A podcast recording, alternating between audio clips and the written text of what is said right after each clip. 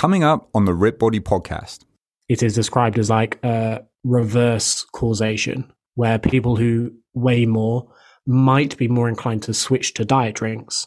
And therefore, that might be one of the reasons why people who weigh more often tend to drink diet drinks rather than they consume diet drinks all their life and that's where they gained weight. Welcome to the show. I'm Andy Morgan, and this is the RippedBody Podcast, where we discuss how to achieve long term physique transformation. Today's guest is Ben Carpenter. I've invited him back on the show to answer some reader questions that we didn't get a chance to cover in the previous episode. We cover Don't people just need more willpower? Can fruit make you gain weight due to the sugar content? Why is it so hard to maintain weight loss over the long term? And what can we do about it? How can you remove the fear of lifting for older clients? Is there any research on the long term impact of artificial sweeteners? Is it possible to effectively bulk while intermittent fasting? We also cover why Ben doesn't go super hard on any specific diet ideology and what Ben is planning now that his book has been released. I hope you enjoyed this Q&A conversation with Ben Carpenter. Ben, thank you for uh, joining us for this uh, Q and A section. Fuck, that was shit. you should definitely start with that. Just start with that. I am. There we go. That is the start of it. Um, we're going to do some Q and A's because we didn't get a chance to do them last time. I do appreciate yeah. your time. Let's start off. So, don't people just need more willpower? Um, no, that is not how I would describe it. So, to answer this question effectively, I think we have to use one uniform goal. Someone wants to diet, they want to lose body fat. And it is often touted that people who struggle to lose body fat lack willpower. They're inherently lazy. But that is a massive oversimplification of psychology and biology. So, for example, I have always been an active person. When I was a kid, I grew up in a super rural vi- village. I there were no restaurants, there were no clubs, there were no takeaways. There, there was nothing. There was one small shop. So I didn't have a takeaway until I was in my twenties. I shit you not. I didn't take away. You didn't, like, as in, away, like you ordered food to yeah. take out, right, and have at home. Yeah. No, no takeaway, no takeaway deliveries until I was in my 20s, um, mm. or very sporadically if I was somewhere else. So my habits when I was a child were very kind of ingrained in me. When I became a teenager, I was still playing sports because I have been playing sports since I was like five years old. So for me, maintaining an active lifestyle is very, very easy. Maintaining certain dietary habits, very, very easy. Now, is it fair to say that anyone who doesn't have my body fat percentage has less willpower than me. I think that would be silly because, as an example, let's say I have a client who's struggling to lose body fat. This particular hypothetical client um, runs a multi million dollar business. They started it from scratch on their own. Are we going to tell the person that gets up at 4 a.m. every morning, 5 a.m. every morning, and works until 8, 9 p.m. at night that they lack willpower? because that's not a lazy person. They've achieved more in their business life than I ever have. We can look at them and say, oh, they're struggling to go to the gym, they lack willpower. But they don't. Like, people view willpower almost as this universal description, but it's almost like willpower related to the gym, it's willpower related to habits. And you're looking at people who have willpower for their favorite hobby. Someone who loves weight training it doesn't take a lot of willpower for them to go to the gym because they love going to the gym. They enjoy it. Whereas someone who hates going to the gym, it takes more kind of cognitive effort for them to go, fucking hell, I need to drag myself there, even though I hate it. Now, the other thing is biologically, there are reasons that things will be harder for one person than another. So, for example, if two people wanted to increase their bench press, you know as well as I do that there are so called hyper responders when it comes to training. Some people gain strength really, really quickly. That's seen in research studies. The same weight training interventions. Some people get better results, some people get worse results. So that person who gets worse results would have to work harder and change what they're doing compared to the person who gets results more effortlessly. Now, it doesn't necessarily mean that willpower is never involved. It's just looking at someone's results and saying they didn't get results, therefore they lack willpower is, in my opinion, a massive, gross misunderstanding of what willpower even is. And biologically, there are reasons that people will find it harder than others whether it's building muscle, getting stronger, losing fat. Some people have much higher appetite levels than others. So for them, losing fat is going to be harder than someone whose appetite is relatively low. And as an example of this, this is a true example, a friend of mine has probably the most robotic appetite I have ever come across. Mm-hmm. He said to me, I started dieting. He got into ridiculous shape, ridiculous shape. Mm-hmm. Uh, he is more muscular than me. He is stronger than me now, and he's been training for a fraction of the time. And when it came to dieting, he said, "Oh, for breakfast, all I eat is like he has something like four hard-boiled eggs and a box of raisins." And I was like, "Well, that's it." and I was like, raisins. "Firstly, I hope you don't mind me saying this, but I was like, that sounds like a really shit breakfast. Like it's so bland and it's so small." And he doesn't he doesn't get hungry in the same people do. He never craves ultra processed foods. He doesn't crave sweet foods. He's not fighting temptation. Whereas if you gave that breakfast to most of your clients, most of them would be like, I'm so fucking hungry by lunchtime, or my gym performance went to shit. And this guy seems to cope well on it. Mm. Seems to cope fine. And I have never given him that. But the point is, the way his appetite regulates, when he diets, he can do things with his diet that most people cannot adhere to. He is the type of guy that at 190 pounds, if you gave him a 1200 calorie per day diet, he would stick with it. And he would stick with it weirdly effortlessly. And I'm not saying he should do that. But the point is, some people have certain appetite regulation mechanisms, whether it's hormonal differences. Um, someone who has high testosterone levels might gain muscle quicker. Someone who has um, different appetite measurements will feel hungrier faster than other people. So, implying that it's equally as easy for everyone to get lean or build muscle is, I think it's ridiculous. I'm surprised that so many personal trainers see anyone struggling and immediately say, you just need to try harder. Because even if someone is lacking willpower, when has telling them they're lacking willpower ever been the magic solution? If someone struggles to go to the gym, you can't say, try harder. And then they're like, oh, thanks. That was all I needed. The point is, you have to work out why they're struggling and then give them a solution. And as one example of this, one of the greatest weight loss success diets for long term dietary interventions. Most dietary interventions, as you know, are a few weeks or a few months long. It's yeah. very rare to study people for several years because it's expensive, it's difficult, participants don't stay with the program. One of the studies that has a better long term success rate, one of the things they did was problem solving. People who struggled to lose body fat or maintain the body fat they lost, they would identify the reason that they were struggling and then try and come up with a solution. So, hmm. for example, if someone said they're not feeling motivated to train, why are they not motivated? Do they want to train with a friend?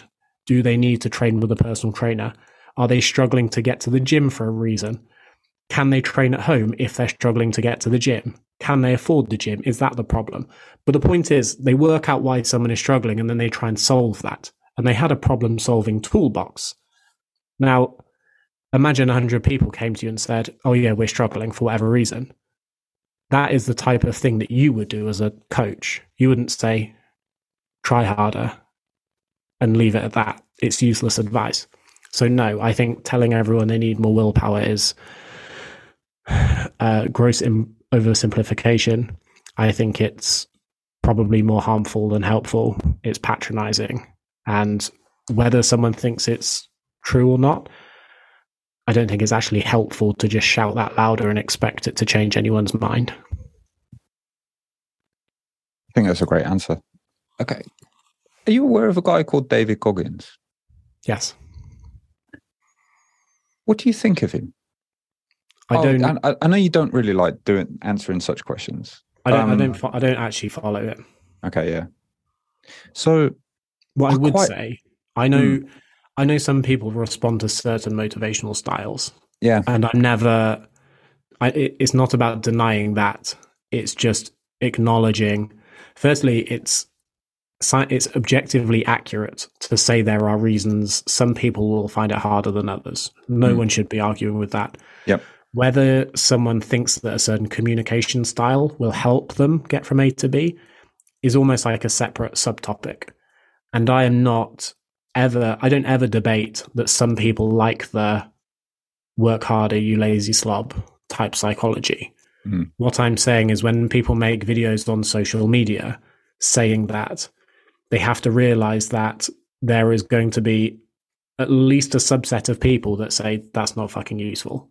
Mm. And that is all I'm saying is if you actually want to help people and you want to help as many people as possible, telling everyone on the planet that they're lazy by posting a video with no extra explanation is the equivalent of you saying to all of your clients, if you're not getting results, you need to work harder. What you would actually do is say, why are you struggling? What can we fix? No, I, I like your answer very much. Um, just for context, uh, David Goggins, he used to be a um, U.S. Navy SEAL, um, and then he was a Navy SEAL instructor, and he's, I think he held the chin-up world record at one point. Um, he's an ultra Ironman triathlete, and I'm not trying to. My point in bringing him up is that I, I'm not trying to accuse him of being someone who says or suggests that yeah it is just a problem of willpower. Um but he is i think he does a service to certain people who need to wake up and get shouted at um every day that look come on you got this you can do it you know as Yeah. you imagine if you've got someone beasting you when you're going through your 12 your your hell week um, and you're going through that those eight weeks of Navy SEAL training. He he does that for people, and some people will respond to it. There's another guy I found recently who he literally just makes 15 second clips saying, "Go to the gym, just go to the gym," Yeah. and that's his entire thing, and has like a quarter of a million followers. And some people are going to find that helpful, and then some are just not at all. Yeah. And I Um, think I think psychology is complicated. Some people Mm. respond well to some things and some people don't. And there are some people that if they came for a gym session with me and I shouted at them, they would work harder. Mm. And there are some people that if they came to a gym session with me and I shouted at them, they would think, I'm not going back to that guy. And when it comes to reasons people are struggling, there that can always be a multifaceted topic. And I think shouting at people more and louder possibly helps a subset of people. And there are many other different subsets of people who say that was not the thing I needed. That was useless. All right. Thanks for that question. We'll move on. Um, can fruit make you gain weight due to the sugar content? These are all reader questions, by the way. Yeah. So, can fruit uh, make you gain weight due to the sugar content?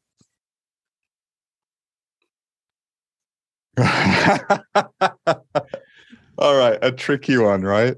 I it's not it, it's not necessarily tricky as much as how much detail do I put into this. I'll try and answer it concisely rather than waffling. Right. So, yes, anything with calorie content in theory could make you gain weight.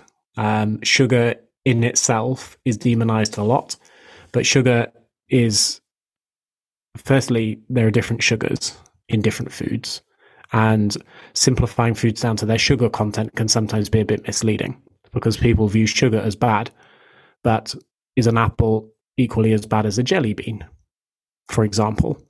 So let's say if you told half of your clients to eat more fruit and you told half of your clients to eat more jelly beans, the people who started eating more fruit would gain less weight And the reason for that is not because apples are less fattening necessarily, although there's a, a facet to that.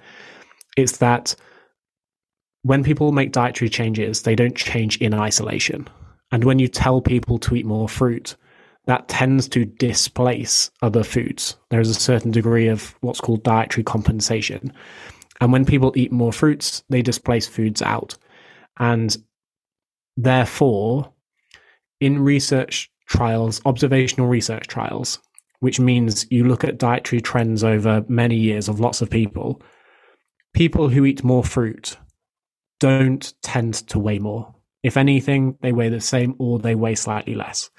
In short term research trials, where they actually tell people to eat a certain amount of fruit or a certain amount of a fruit product, trial, they tend to suggest that fruit is better for appetite regulation than a comparative sugar. So, hence apples being less fattening than jelly beans, because if you add jelly beans onto people's diets, they're more likely to increase their overall calorie intake without displacing something else.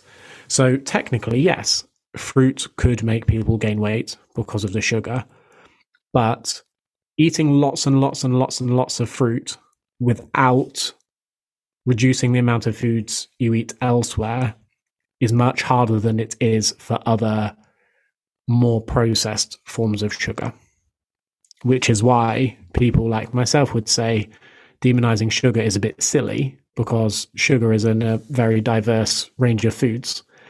Some are more micronutrient rich, some are more micronutrient sparse. And fruit is a perfect example to why. Did that answer, answer it? Yeah, great answer. I believe that did. Why is it so hard to maintain weight loss over the long term? And what can we do about it?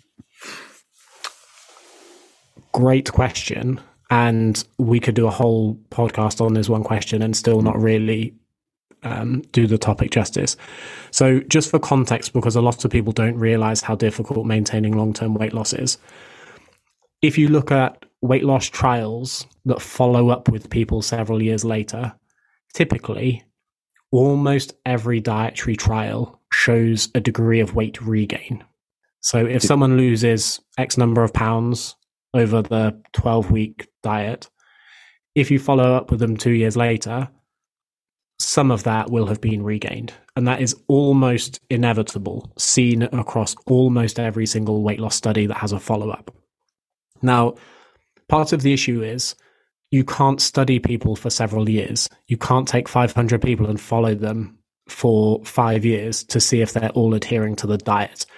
So, in some studies, what they will do is put people on the diet and then call them a few years later or speak to them a few years later and do the follow up. And it's almost like a cold call. How much do you weigh? What's going on? Let's take your stats.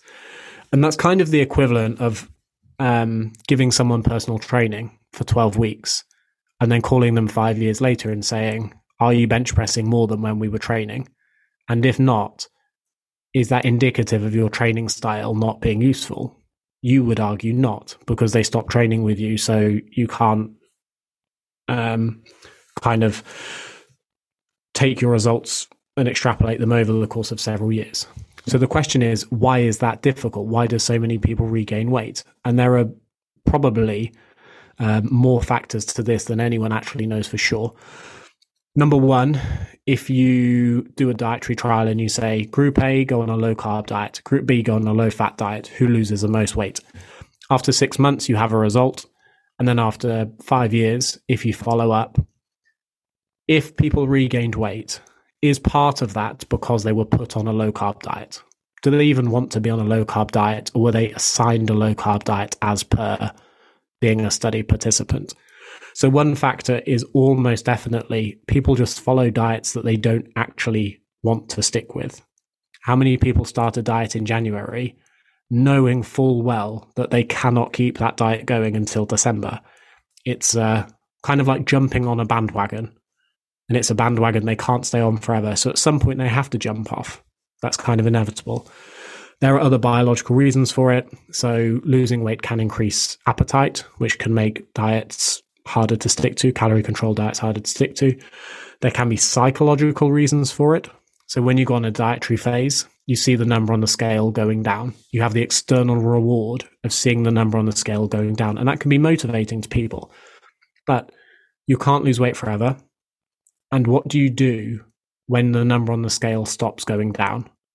Do you have the same motivation to keep your habits going without having the external reward of watching the number change? Right. And psychologically, there is a certain shift from losing weight to maintaining weight because you are hoping that people are going to keep their habits going forever, despite the fact that their weight is relatively static. Um, so, yes, there are millions of reasons for it. Well, not millions, that's obviously an exaggeration. There can be downregulation of energy expenditure, resting energy expenditure decreases, people consume less food, so the amount of calories they burn from the thermic effect of food decreases. People can become energy preserving, so they move around less. They might feel themselves getting physically more sedentary. People tend to sometimes get a bit tired when they keep dieting and dieting and dieting and dieting, and their body will go into almost like a preservation mode. Um, when they weigh less, they will also burn fewer calories via movement.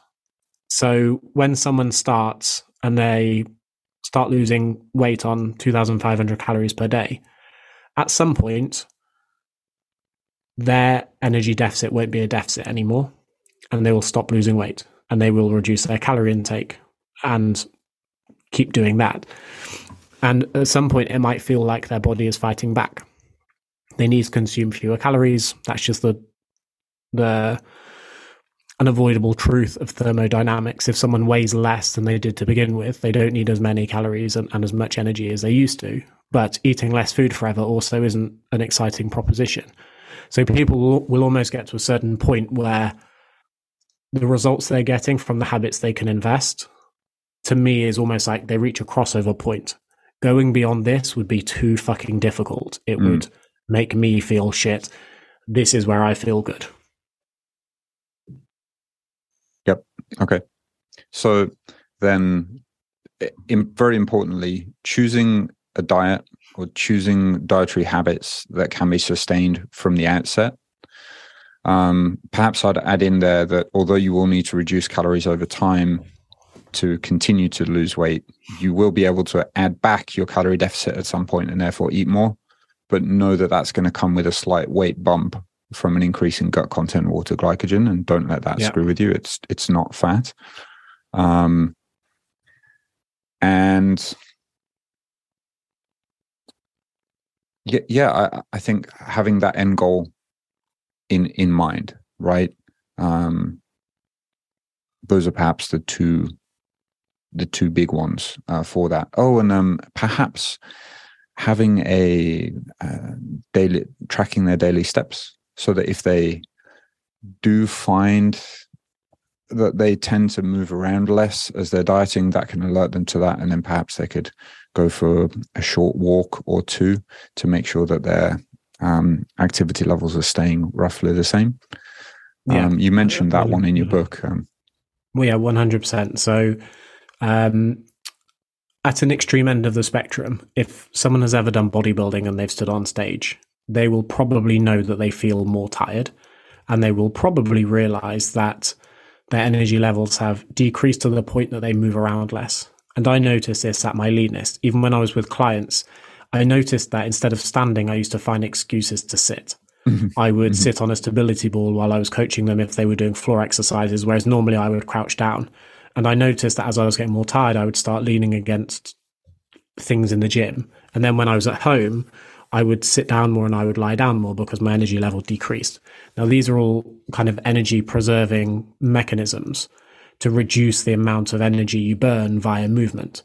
So if you do that and someone is tracking their steps, it is quite possible that they will notice that their step count slowly trends down over time if they lose a significant amount of weight.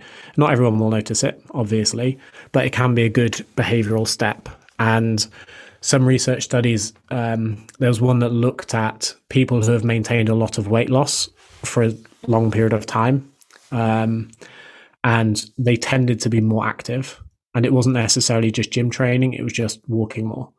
And they can't ever prove that that was the reason in isolation why they maintained weight loss, but it was thought that might be a good behavioral step to maintain weight loss. Mm. Next one.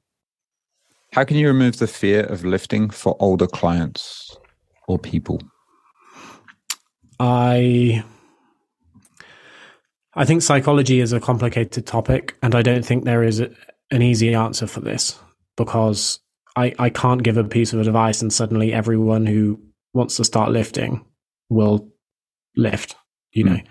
Mm. Um, I have worked with elderly clients, and sometimes they have the psychological desire to offset aging.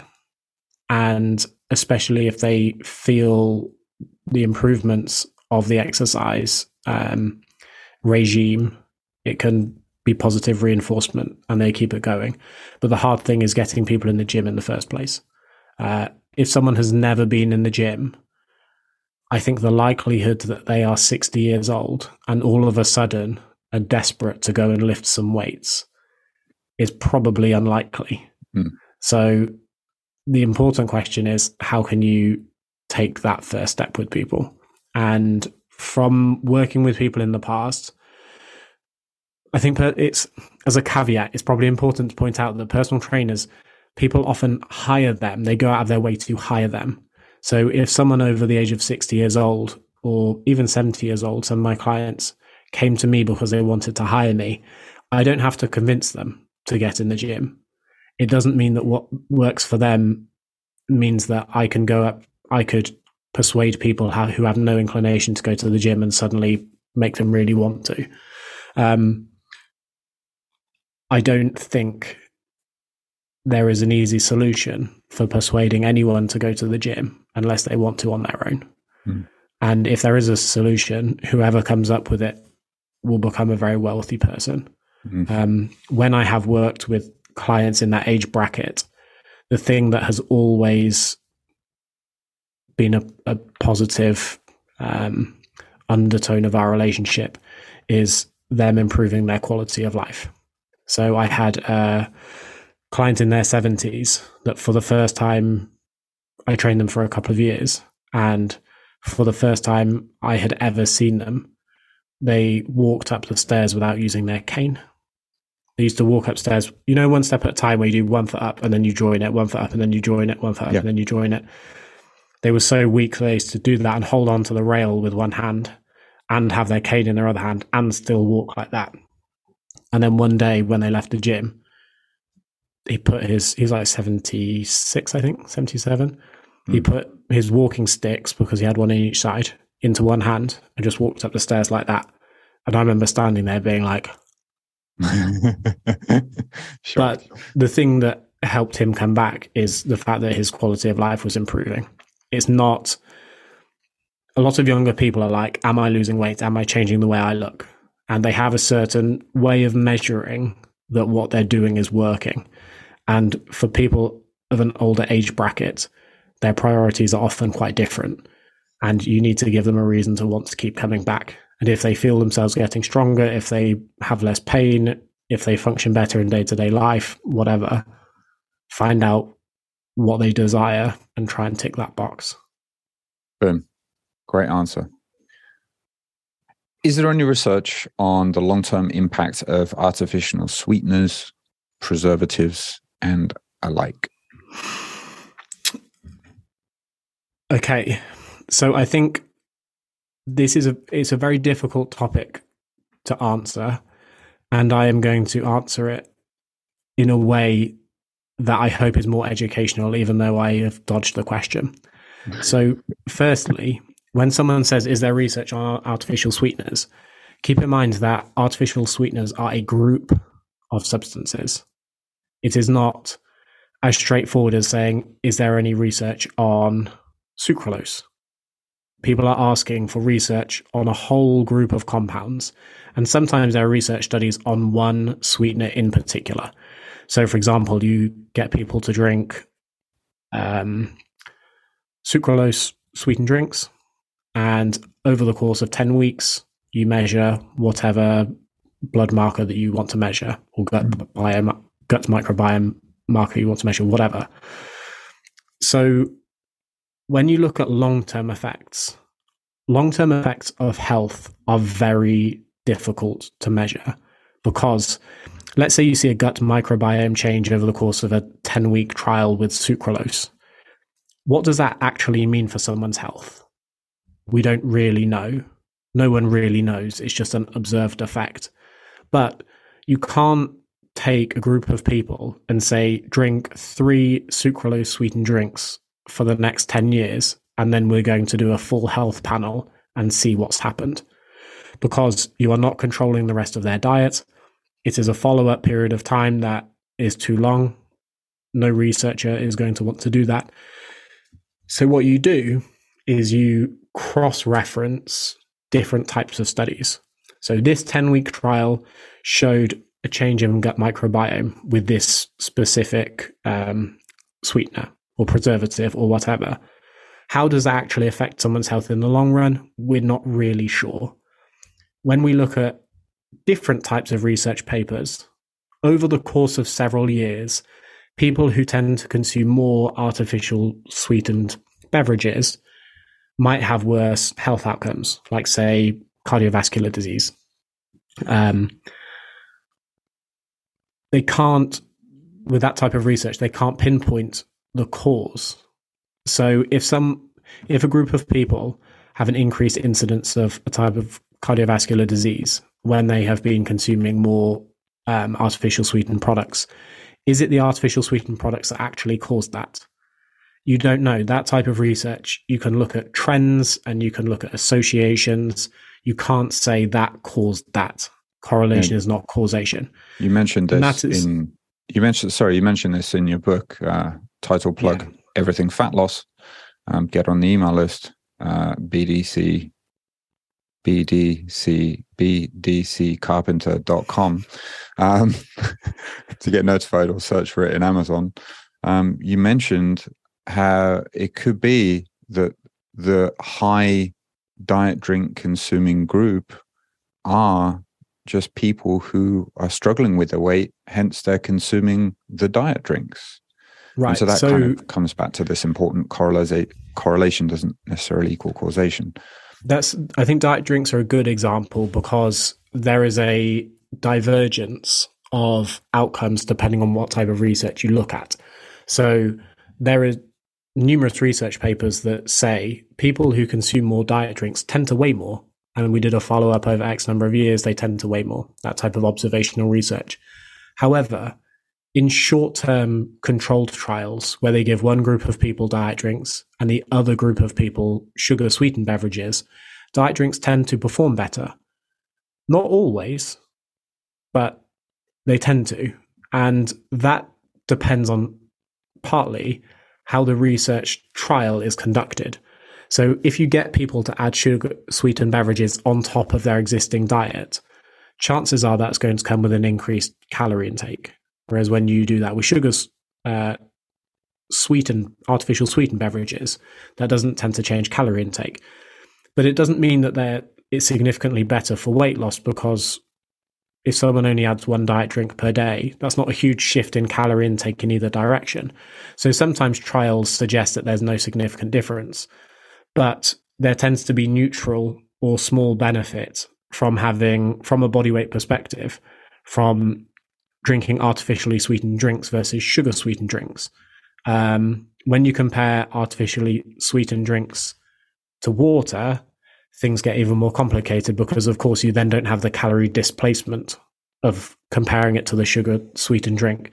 So you you kind of have to draw conclusions based on different lines of research. And generally speaking, trying to identify long term health effects of anything is difficult because you're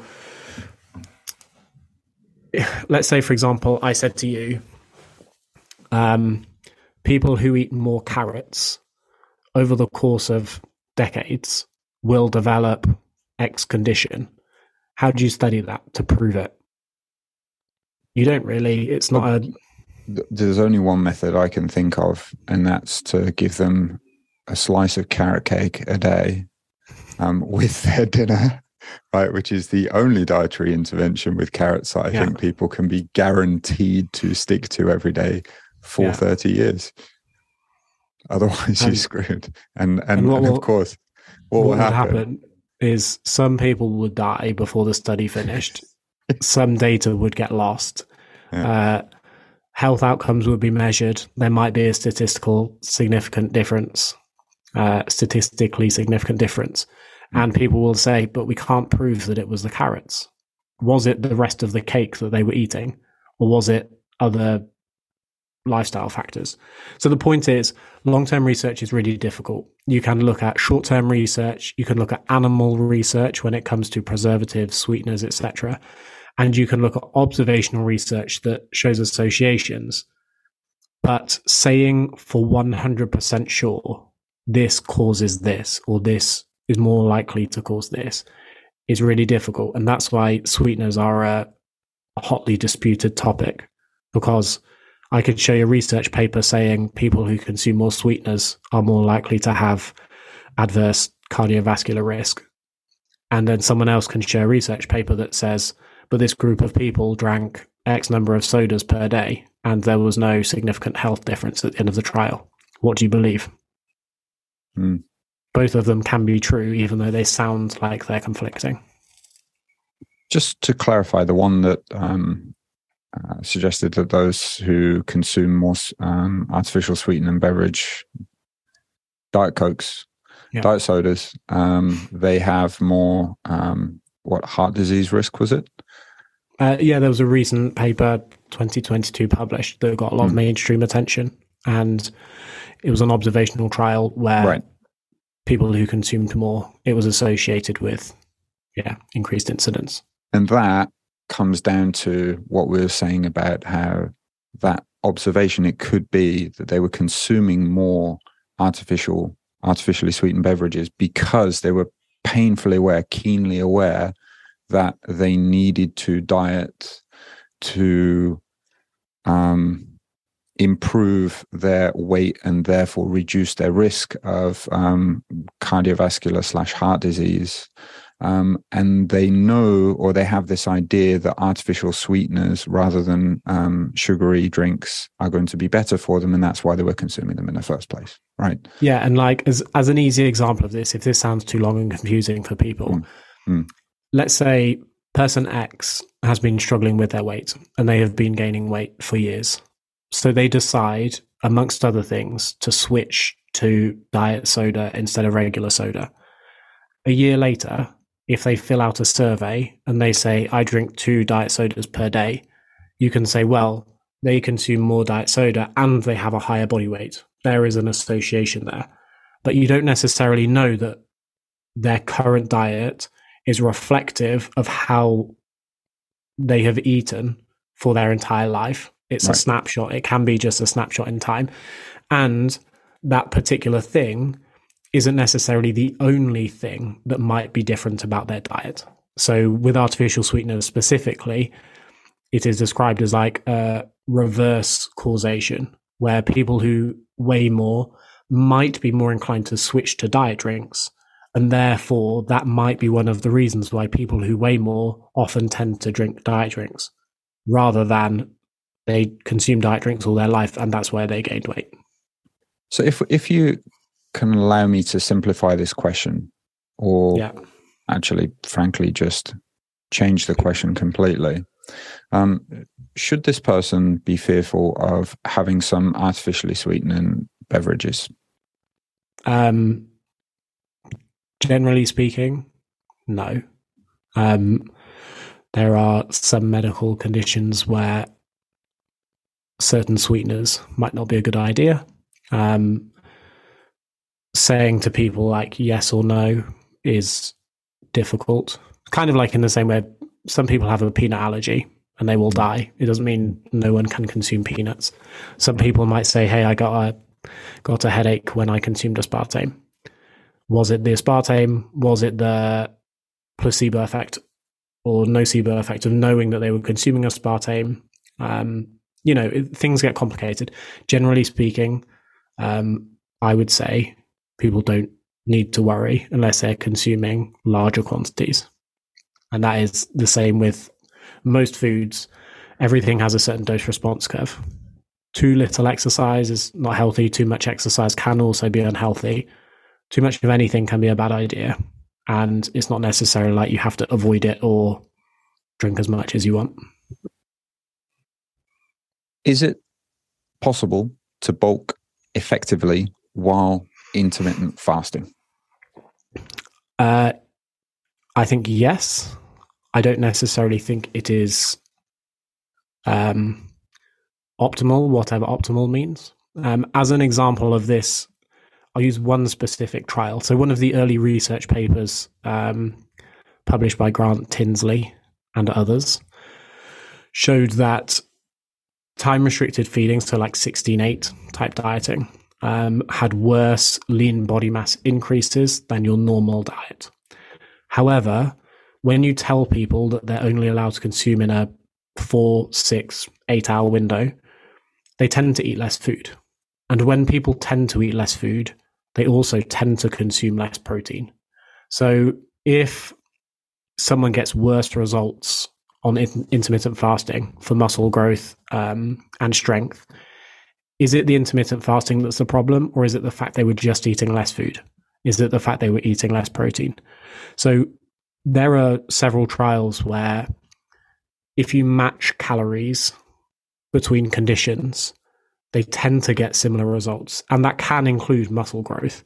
Um, so if the listener listening to this keeps their protein exactly the same, keeps their calorie intake exactly the same, and shifts their food so they're eating into a smaller window, they might not notice anything significant from a body composition change standpoint.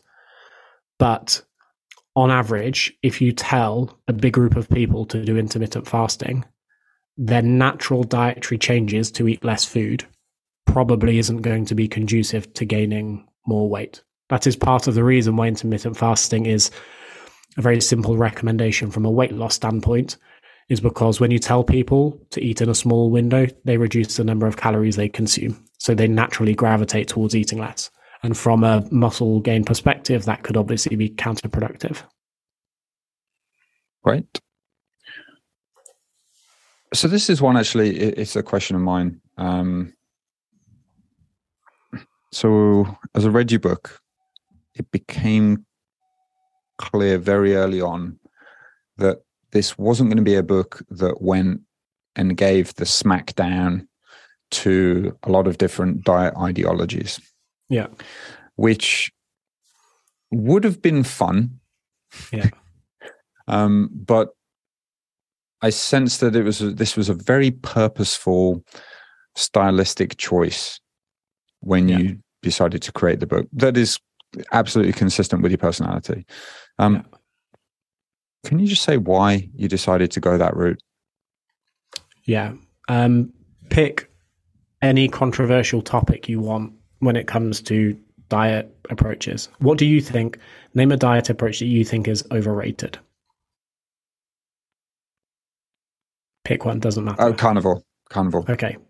So carnivore seems to be getting way example. too much attention recently. Uh, I think, for yeah, I think most people, most people would agree that the carnivore diet is not one that should be encouraged to a wide population. Um, whether people get results on it or not is a slightly different topic. But generally speaking, you would never say to a whole country everyone should go carnivore. So if I say in the book, carnivore diet is fucking stupid, it ignores fiber, which generally speaking, is associated with a whole array of improved health outcomes. I know carnivore people will argue about that, but let's put that to the side. If I say the carnivore diet is fucking bullshit, you should never do that. It's a waste of time. It's overhyped. Stop it. Some people reading my book will be following a carnivore diet, and I have not actually made a good case for why they should change the way they're eating or not all I have done is insulted them. And my personal uh, gut instinct is that when you insult someone's ideology, which diets often are, they tend to be a bit cultish. They dig their heels in the sand and often aren't as open to changing their mind. So, as an example, if I looked at your training program right now and said, fucking hell, this is bullshit, there's, there's no way that this is optimal. Like, what are you even fucking doing? Do you go, oh, I'm going to keep listening to this guy? Or do you get a bit defensive because I've gone in so hard on something that you feel personally attached to? And my personal view is I I will call people out online for misinformation because it's pretty it's it's less up for debate if I say the thing that you're saying right there isn't scientifically accurate based on the data we have now.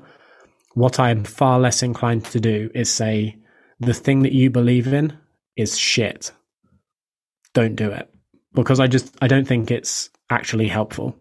So I think the carnivore diet is hugely overrated and could cause severe health problems.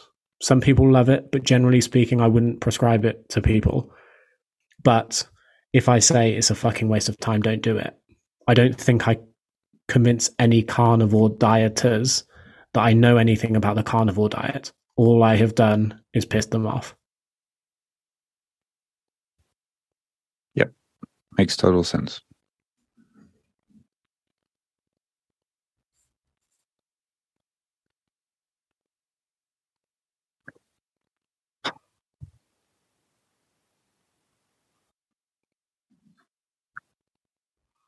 I'm not going to do it. I'm going to do it. No, I'm not going to. Oh.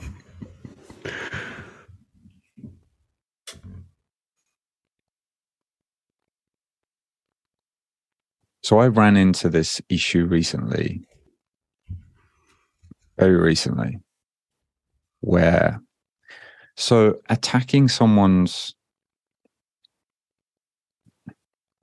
view when they're already held in kind of an entrenched position yeah. or when they're already kind of been grasped by a certain echo chamber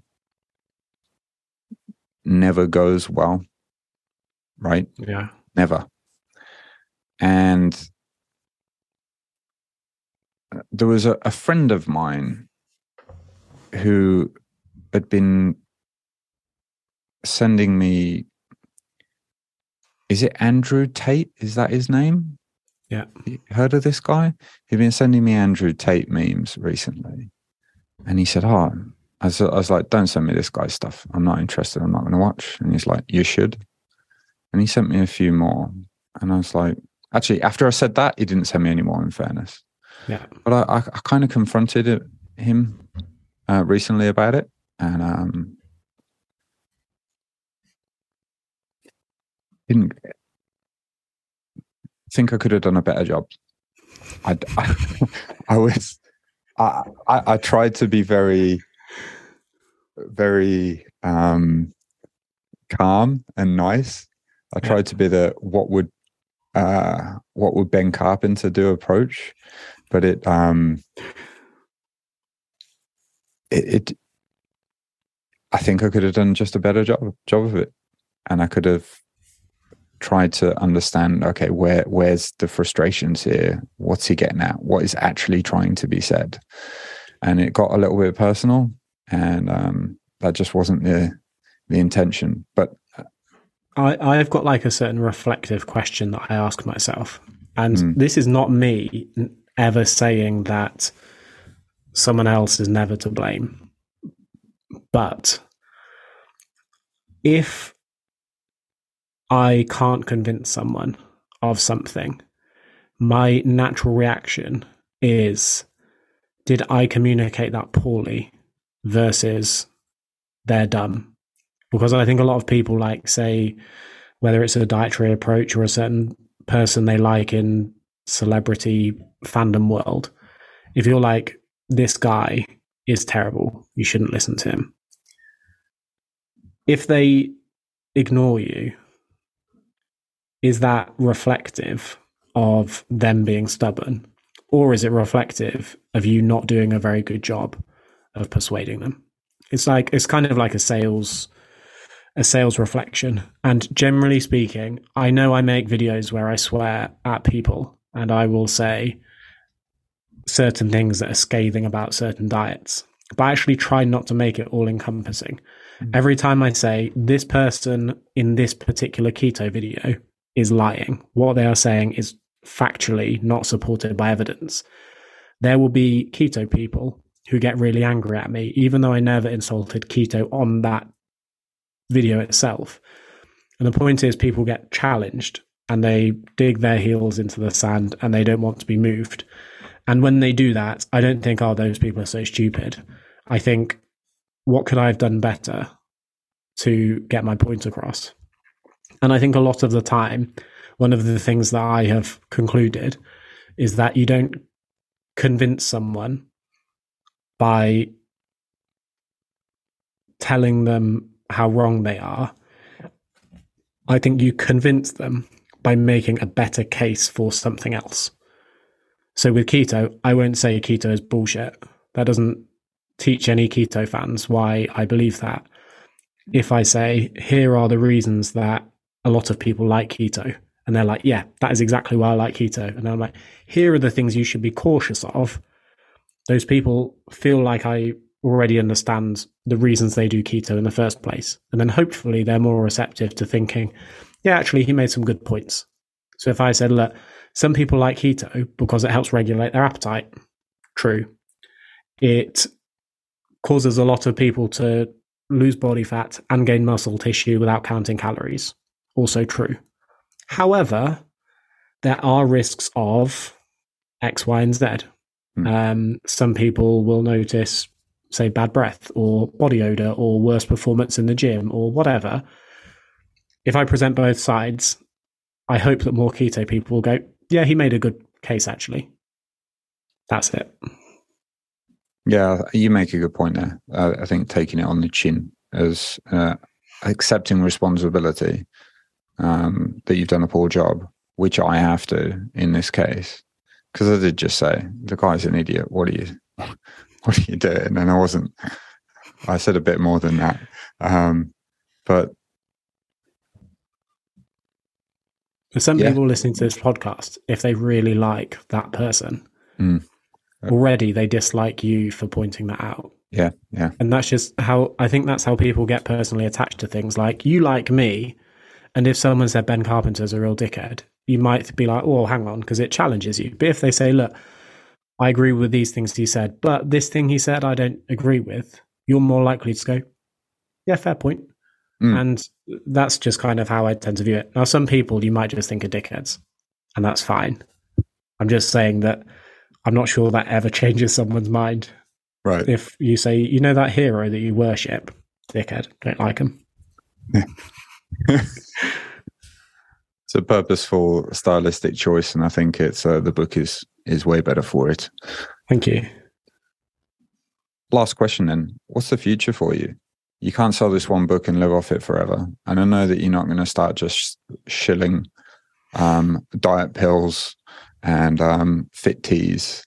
Yeah. Uh, what what's is, what's the future? I don't know yet. Uh, this has been all encompassing in my brain for a while. Mm. What I do know is whatever I do next will probably be of a similar ilk where I create a product and then sell that product. And I personally gravitate more I gravitate more towards that because that's what I'm already doing. Social media for me is creating content and letting people consume that content. And it's easier for me to say, hey, if you want to buy this book off me or this product off me, I can just keep making content, which is what my brain naturally gravitates towards. If I switched to something like uh, online coaching, for example, there's a different shift where I'm giving people units of my time. And I think the way my brain works, it would be better for me to say, here's content that I've made. If you want to buy it, you can buy it. I don't know what that looks like yet. But when I think, once I launch the book and wait some time for all my tears to dry up, I will say, what is the thing that I think people need? Can I solve that problem? And that will probably be whatever's next. One thing that popped into my head as you were saying that was potentially selling either individually or as a collection um, little video lectures. Lectures yeah. sounds boring, um, or seminars. And you're very good at communicating certain topics. You, you, are very good at communicating fitness topics to people in an empathetic, uh, uh, non douchey, non judgmental way. And perhaps little videos of how to have a conversation with a client or a loved one about a certain topic, they might go down. They might go down. One, well. A good a good friend of mine said you should do video series because you're so used to talking on video already. Mm. Why don't you make uh, like a video lecture series or something where you're doing video format rather than book format? And I'm not against that. I'm just less familiar with what I would put on that. And also, one of the things which I know a lot of business people will judge me for, mm. is when I thought about that, my immediate inclination was I don't want it to encroach on the free stuff I give away anyway. I don't want to suddenly make people feel like if they want to keep accessing information from me, it's behind a paywall. I would prefer to keep making content the way I make content and then offer something above and beyond that people can sign up for rather than saying, if you like these videos, you can pay for similar videos. Yeah, uh, it would need to be differentiated enough, and I, I haven't yet come to terms with whether that's something I could want could do or want to do, but I that's the type of thing that I would consider. Yeah, that, that that's why I was thinking like you make it as a circling around conversations with people, whether they be yeah. loved ones or your clients, going for the personal trainers perhaps, or people who are really into fitness but they've got other loved ones in their life that they want to help out. And how do yeah. you have empathetic uh, conversations with them. Um, that's something that's completely separate, and that's something that I think you could you could make and, and sell, and that people would buy. And you could you could do the uh, the Sam Harris approach of, um, hey, look, if you really want this and you can't afford it, send us an email, and you don't have to explain yourself; it's just yours. You could always yeah. do that. I've done that with um, when March or April uh, 2020 rolled around, I did that with my my books. Yeah. Um, I did it with my book, and then I did it with um, the Muscle and Strength Pyramid books. I, I discussed that with Eric and Andrew, and we all agreed it was a good thing to do. And I got, funnily enough, I got more emails of the ilk of, "Wow, I knew you were a good one, but this just confirmed everything I thought about you. When I sent that email, more than people saying, "Hey, could could I have, may I have a free book?" I think maybe yeah. I got twenty people say that, but I probably got forty emails just saying, "Wow, that was super nice of you," kind of thing. Yeah, that's cute. Yeah, maybe something you could do that just stays true to values. Anyway, I, I look forward was, to.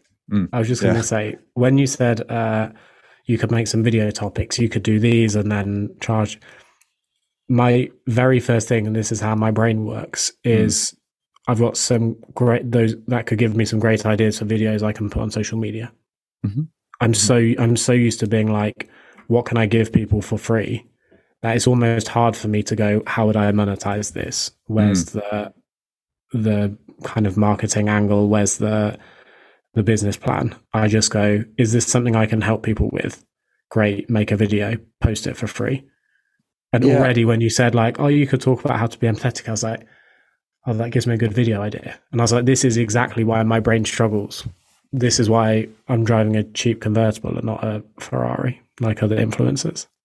I, I think if you can um, get over yourself then that would be of, of benefit to your bank account. No, I'm just kidding. If you can um, position it in your mind as you're doing a service here mainly for personal trainers who are benefiting yeah. and then profiting off of that, yeah. we're helping.